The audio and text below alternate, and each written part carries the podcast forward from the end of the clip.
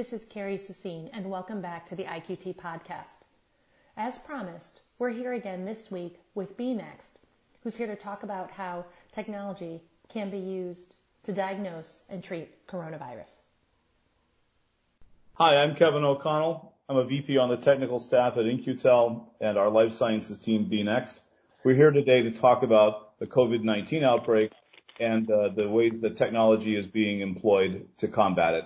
I'm here, and I'm joined today with my colleagues, uh, Dan Hanfling and Dylan George. Hi, I'm Dan, uh, on the In-Q-Tel staff as a VP and part of the bNext team, and I'm also a practicing emergency physician. Hi, everybody. My name is Dylan George. I'm a VP bNext. Last week, we talked about uh, the epidemiology and diagnostics associated with COVID-19. Uh, and this week, we were looking to talk a little bit more about the need for public health measures. And then Dan um, is going to really help us understand the crisis standards of care, which he's a leading expert on. Um, there's a couple points that right off the top that we wanted to highlight with everybody. What we had discussed last week was COVID-19 is uh, is a serious, dynamic, and disruptive pandemic. I think that we've all come to that conclusion over the last while. Um, and beating, but beating this virus is possible.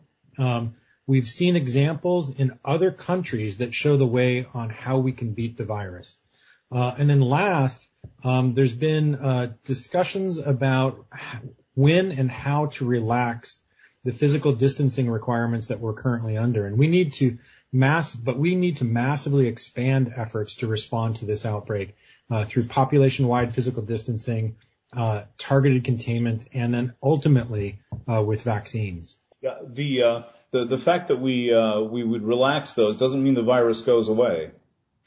Exactly, and in in fact, uh, there's uh, um, good evidence from the 1918 flu, pandemic flu, and um, uh, H1N1 when measures were relaxed, spread went up again. So um, we need to do it, and we need to follow the right science and data and know when to release those um, social distancing measures.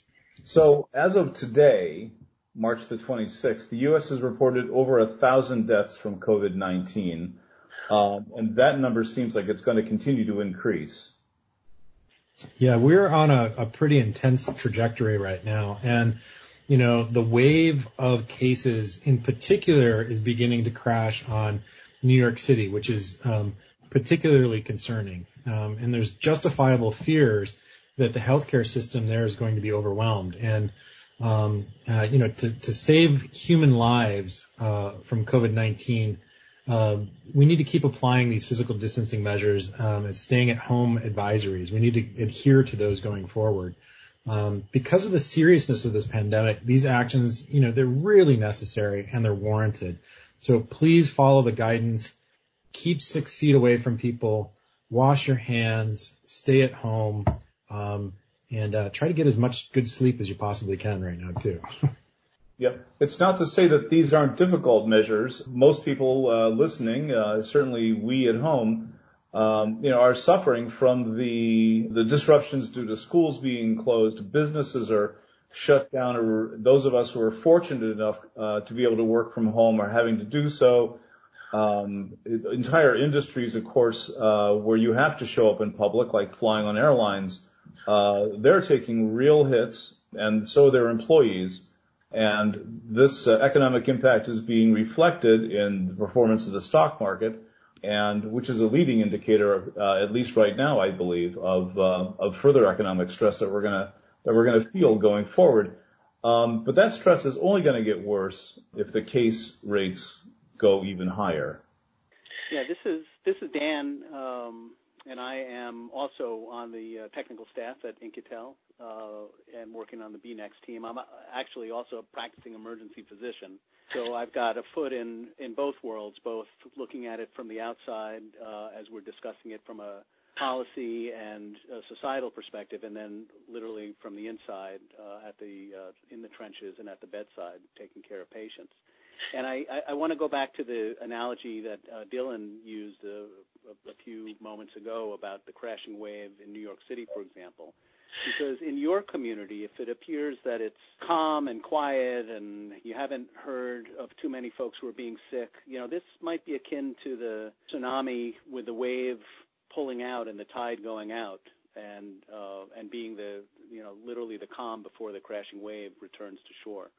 And I think the notion of uh, taking every step possible to reduce transmission, uh, because this is a respiratory illness that spreads easily amongst and between people, is really our best bet to preserving the healthcare system, but uh, more, equally importantly, as importantly, preserving uh, all the societal functions, and it gets us closer to being able to turn things back on once we know that wave of illness has crested and our communities are beginning to to re- repair and heal. And we are just on the front end of that wave, not anywhere close to being ready to re- reduce the social distancing measures.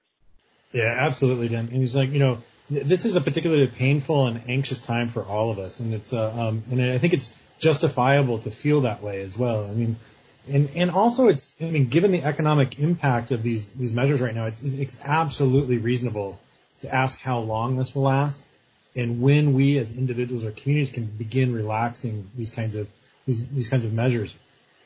I mean, the, the simple answer to this particular question, though, from, from my perspective, is we don't know the specifics for a specific location and when to do that.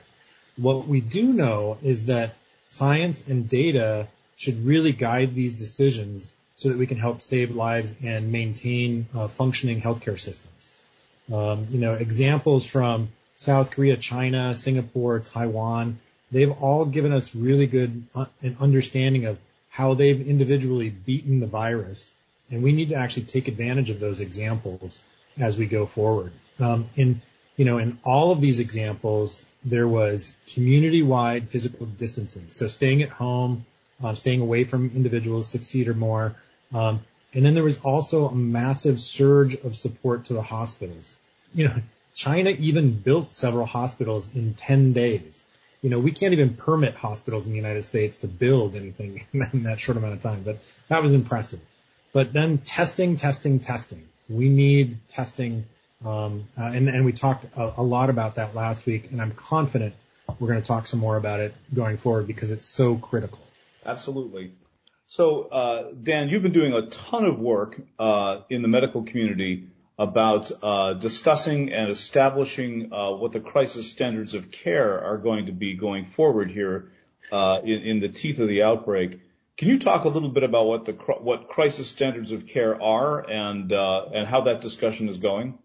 Yeah, sure, Kevin. Uh, so so crisis standards of care. This is uh, this is really a framework that describes the ability for the healthcare community to respond to an overwhelming catastrophic disaster event. And it is work that began actually a decade ago during H1N1 pandemic, uh, which in retrospect was no more than a glancing blow. We were convened by the National Academy of Sciences.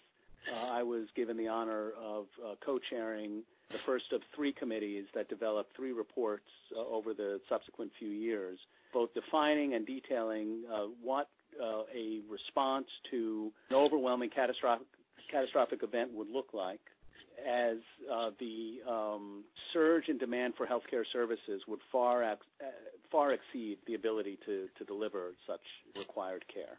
And so we uh, developed a definition to uh, explain what uh, crisis standards of care were, which is essentially a substantial change in the ability to deliver healthcare services made uh, necessary because of the um, extent of a catastrophic event. And, you know, as an ER doc, I guess the way to make this more simply understood is it's not just a busy Saturday night in the ER. It is really due to a pervasive, sustained emergency that changes the ability to deliver care from conventional um, standards of care. And so uh, over time, we developed a framework that describes the dynamic uh, range uh, across which healthcare services change from conventional care to crisis care, uh, from conventional standards of care to crisis standards of care.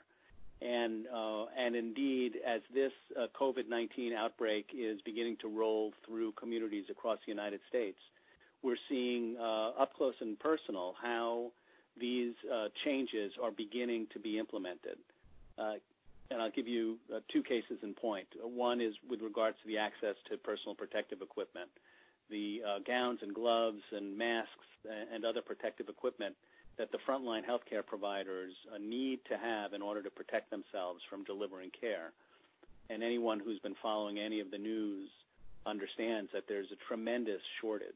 Uh, in fact, the projected requirements, uh, work that was done uh, by the federal government uh, within the Office of the Assistant Secretary for Preparedness and Response and the CDC and NIOSH, estimated that 3.5 billion with a B uh, mask might be required in response to a uh, respiratory transmissible, uh, you know, uh, um, epidemic outbreak. And that's exactly what we're facing now, and we have nowhere close to those numbers of uh, respiratory protective devices available. The other area that receives a lot of attention has to do with ventilators. And again, those who are following the news closely know that there's now significant effort underway to identify what technological solutions might be able to be brought to bear to rapidly scale up in the uh, development, uh, delivery, production and delivery of mechanical ventilators. So, um, so the crisis standards of care framework, in a nutshell, gives us a way to think about these very difficult decisions, and uh, I can get into more details, uh, you know, at a later date. Mm-hmm. Thanks. Um, I, uh, I, wanted to give you some additional free press as well. Uh, you helped organize. Um, so in, medicine, there's a, a, phenomenon called grand rounds, uh, in which physicians uh, help educate each other on uh, cases and care uh, as they learn and improve what they do. Um, and you helped set up a, a large kind of nationwide or international grand rounds that's going to help that's going to happen uh, periodically. You want to talk about that a little bit?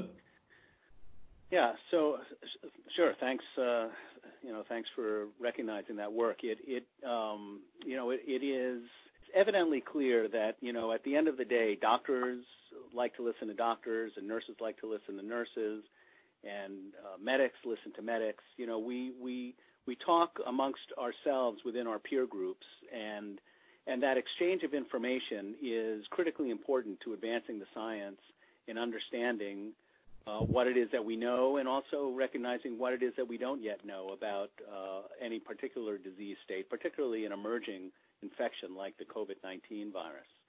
So, um, so the idea actually uh, came from work that was done during the Ebola outbreak uh, in West Africa and then um, to a lesser extent, an idea that was floated during the Zika uh, crisis that followed, and that was to say, how could we bring peer-to-peer um, consultations in real time to a large audience uh, who could learn from listening to their colleagues about uh, the cases and the management of cases. And in the work that we did at In-Q-Tel, uh, going back actually to early December, before we even knew there was a, such a thing as this new novel coronavirus, uh, you know, emerging from uh, central China. We focused on the, the important role of digital health technologies to assist in the response to an epidemic. And amongst those digital health technologies, of course, we were looking at symptom checkers and and um, those tools that could be driven by AI and machine learning. We we looked a lot about uh, uh, at telehealth and telemedicine capabilities, but included as a subtext uh, to the telemedicine uh, feature was a a, um, a capability that I refer to as telementoring, where you could use the same sort of connectivity to bring clinical groups together and in real time talk about clinical cases. And one of the largest networks in the country and in the world is run out of the University of New Mexico, founded uh, initially to help manage the complexity related to liver disease, and now um, is the uh, platform for these COVID-19 clinical case conferences that we initiated this past week and will be uh, continuing to uh, support over over the coming coming weeks and months. I'm really glad that you mentioned digital health, um, because I think that ties beautifully back into the points that Dylan was making earlier about uh, the need for increased social distancing. And telehealth not only relieves the in-person pressure on the emergency departments, people walking in, but it provides an additional tool that allows people to consult their physicians and other healthcare providers uh, while maintaining social distance outside the, uh, without the need to leave their home or uh, uh or to to see people face to face, at least for the initial consult. Um, and uh, in a in a very large and, and scattered, widespread way, uh, the grand rounds, which happened virtually, isn't that correct? That happened over the internet, allowed a large number of people to participate without without needing to be, you know, in one large auditorium. That's right. That's right. So so absolutely, you know, so these digital capabilities uh, are they're pretty simple and they're pretty straightforward, and yet they can make a uh, tremendous uh, difference with regards to both maintaining social distancing, uh, providing access to care, and also uh, on the back end, uh, potentially allowing for aggregated data that can be used to help us determine where the hotspots are.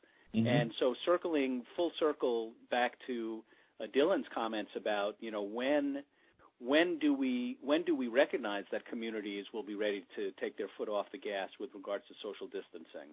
Uh, I'm hopeful that the uh, the wide uh, employ of these digital health technologies may add data points that could be useful, uh, so that if we do see hotspots, think about it. The, here's another analogy: you know, a, a brush fire or a wildfire um, with with multiple brush fires when those hotspots, um, you know, uh, come to our recognition, we can send resources and focus attention on squashing them, on on, on quenching them, and uh, hopefully, in due time, you know, be able to uh, limit the likely re uh, emergence uh, and retransmission within communities. So, so the digital health tools, I think, uh, hold tremendous pro- promise, uh, and uh, we should continue to to push ahead uh, to make sure that they're implemented uh, to the extent that, that we can for the management of this crisis and certainly for future crises that may may come.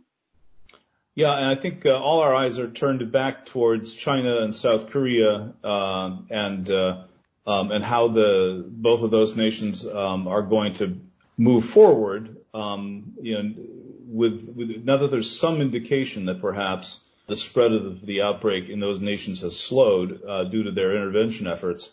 What they do next is going to be very telling for the rest of us. Absolutely, and and I think that uh, you know therein lies the real opportunity uh, looking forward. Uh, there have been so many application of of new technologies, uh, not just on the health side, but on the uh, ability to to identify where people are, and uh, of course, you know, recognizing that there are tremendous privacy uh, issues at play, and you know, the societal tolerances in some of the Asian communities are very different than than what we would tolerate here in the United States. But nonetheless, the fact that technologies can help us, uh, you know, circumnavigate some of the challenges uh, of of a event like a pandemic, uh, like an epidemic outbreak, I think should give us hope to figuring out how how we need to apply them. And as we are uh, marching our way through this crisis, making sure that we take note of where we think the best opportunities are to employ those technologies in the future.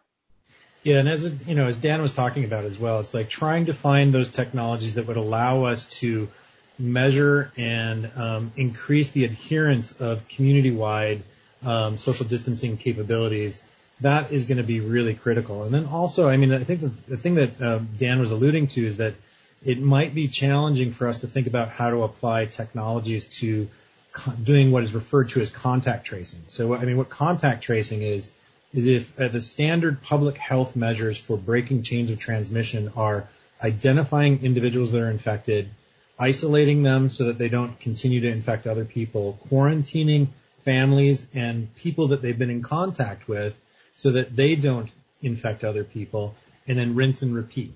You keep going down those chains of uh, so that you can uh, find those people and, and, isolate them. it all hinges again on being able to identify the infectious person. So diagnostics again is a critical component. But the, the challenge here with doing this contact tracing is that uh, typically or in many places, it's a manual process. Think a person with a clipboard and a can-do attitude going out and finding all the people that have been come in contact with an infected index case. China and South Korea have deployed technologies at scale for that can-do attitude person with a clipboard to do it across thousands of people very quickly.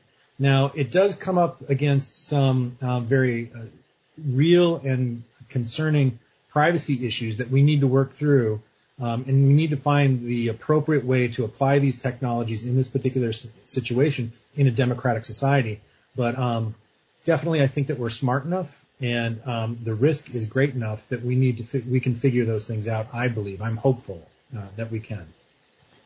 I agree. Um, there's a uh, there's a phrase, uh, a name for what you just uh, uh, what you just described that I've heard in the past. Uh, people have called it shoe leather epidemiology, and it sounds very 17th century. I hope that I hope that you're right, and that we find a version of this that we can deploy effectively here in the United States.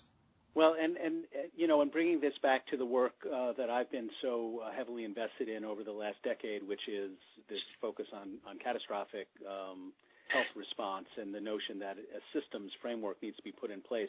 One of the key elements of that system is actually uh, the ability to gain the public's trust by including them in the discussion. And we, we refer to that as community engagement, which uh, any public health practitioner understands as being fundamental to the work that they do. And I think that going forward, we probably need to think about the role that community engagement can play in identifying how we use new technologies, recognizing that it does potentially infringe on some of the public's own perceptions of privacy and uh, so on and so forth. Uh, but we you know, we we have the opportunity, uh, I hope, to have those conversations and to engage the public in those discussions, and at least uh, here in the United States, employ the tools of deliberative democracy so that people actually have a stake in what things look like in the future. Basically a little bit of having your cake and eating it too.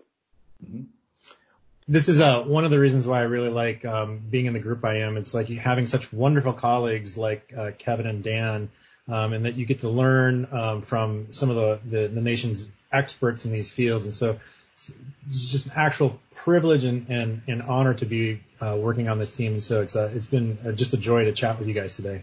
We, we feel the same. Um, I think that we're running up on the the edge of our time. Uh, Dylan and I uh, recorded a a very long podcast last week, and we're going to try and uh, go easier on the uh, on our listening public uh, going forward here. Thank you all for your time and participation. Thanks to uh, our producers Carrie and Kristen, and uh, thank you, uh, Dan, for a great explanation of of the work that you're doing. There is no end to the topics that we can discuss related to to the current outbreak. We have an agenda that right now has us carrying through uh, on a at least a weekly cadence into May. And uh, so you'll be hearing from us on a regular basis on a variety of topics around the outbreak uh, and the ability of technology and us as a society to combat it. Thank you all. Thank you again for listening in to the IQT podcast, and thank you to Kevin, Dylan, and Dan for sharing their insights today. Look forward to more coming next week. Stay safe.